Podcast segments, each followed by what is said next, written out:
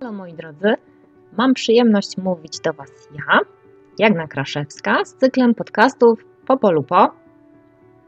Epizod szósty, inauguracja sezonu.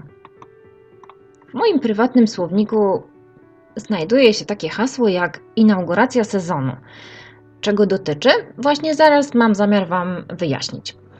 E, inauguracja, wiadomo, rozpoczęcie. Sezon w tym wypadku dość umownie przyjęte, bo nie tylko dotyczy to, zaraz się dowiecie, pór roku, ale także różnych innych rzeczy, rozpoczynania różnych rzeczy w codziennym życiu.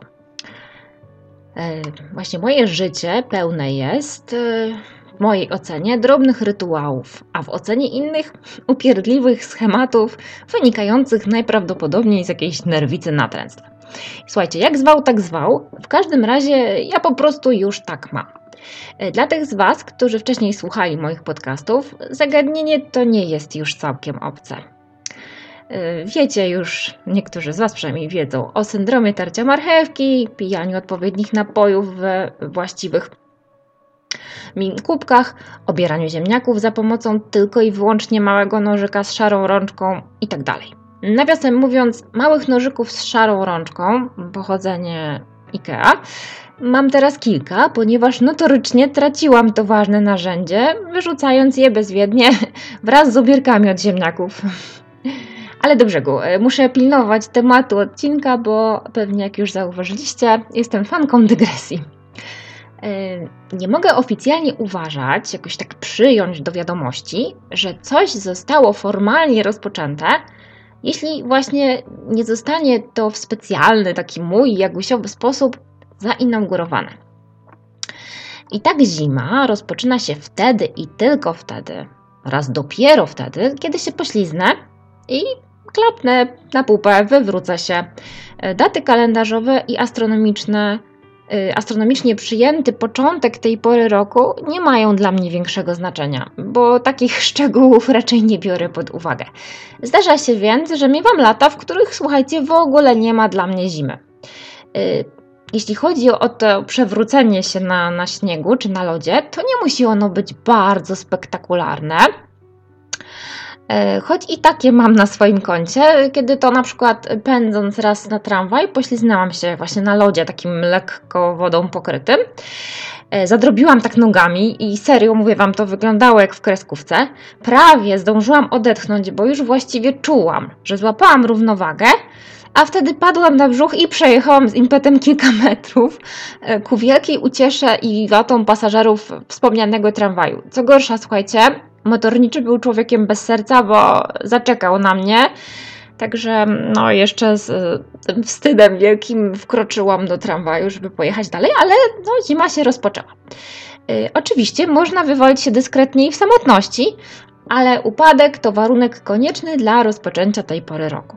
Co tam mróz i śnieg? Nie było zająca, nie ma prawdziwej zimy przez duże Z. Wiosna natomiast zaczyna się dla mnie wtedy, kiedy na wybranym przez siebie drzewie albo krzaku ujrzę pierwszy listek. Na początku wypatruję pączka jakiejś takiej upatrzonej przez siebie gałęzi i biorę go pod obserwację. Zawsze przechodząc obok niego, obdarzam go uważnym spojrzeniem i tak w głowie szacuję, ile jeszcze czasu mu potrzeba, by stał się liściem. I tak czas mija, a ja w mojej oczywiście ocenie bardzo gorzliwie pilnuję tego słodkiego ponczusia. Y, no i co? No a kończy się to co roku tak samo, czyli któregoś ranka kompletnie bez zapowiedzi po poprzednim, poprzednim dniu bezczelny pączek znika i na jego miejscu, tadam, jest listek, już całkiem gotowy i zielony. Jak bardzo bym się nie starała, co roku wiosna przychodzi do mnie niespodziewanie, ale zaliczam jej oficjalną inaugurację. Także jeszcze się nie zdarzyło, żebym miała rok bez wiosny. Lato też ma swój początek według Jagny. Jest to moment, w którym po raz pierwszy zjem czereśnie. Tak, rozumiem Wasze rozczarowanie. Lato w sumie najsłabiej wypada na tle wspomnianych wcześniej pór roku, no ale no cóż poradzić. Obżeranie się czereśniami to właśnie lato. Y, a oficjalna inauguracja sezonu jesiennego jest nieco bardziej zbliżona do tej inauguracji zimowej. Polega na tym, że jesień nadchodzi dla mnie, gdy manewrując zręcznie oczywiście, w moim mniemaniu, między kałużami w czasie deszczu i ślizgając się na opadłych liściach, właduję się w sam środek kałuży i przemoczę but. Albo oba. Mm, w sumie tak, najczęściej są to oba.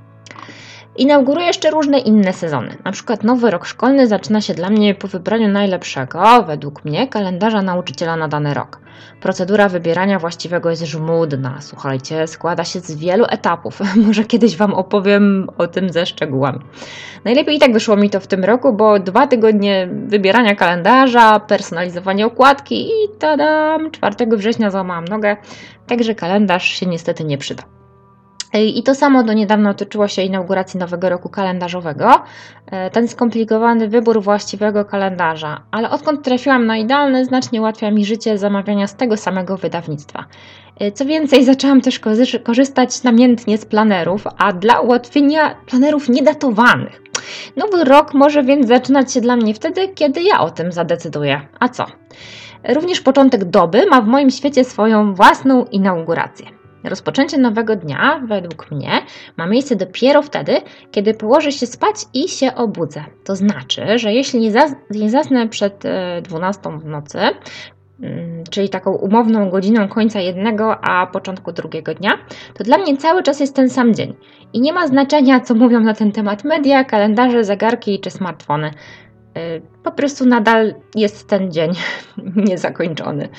Trzeba też wtedy uważać, by nie rozmawiać z innymi osobami, które już spały i się obudziły, słuchajcie, bo one już są w jutrze, a ja jeszcze nie. Także rozumiecie, inauguracja sezonu musi być.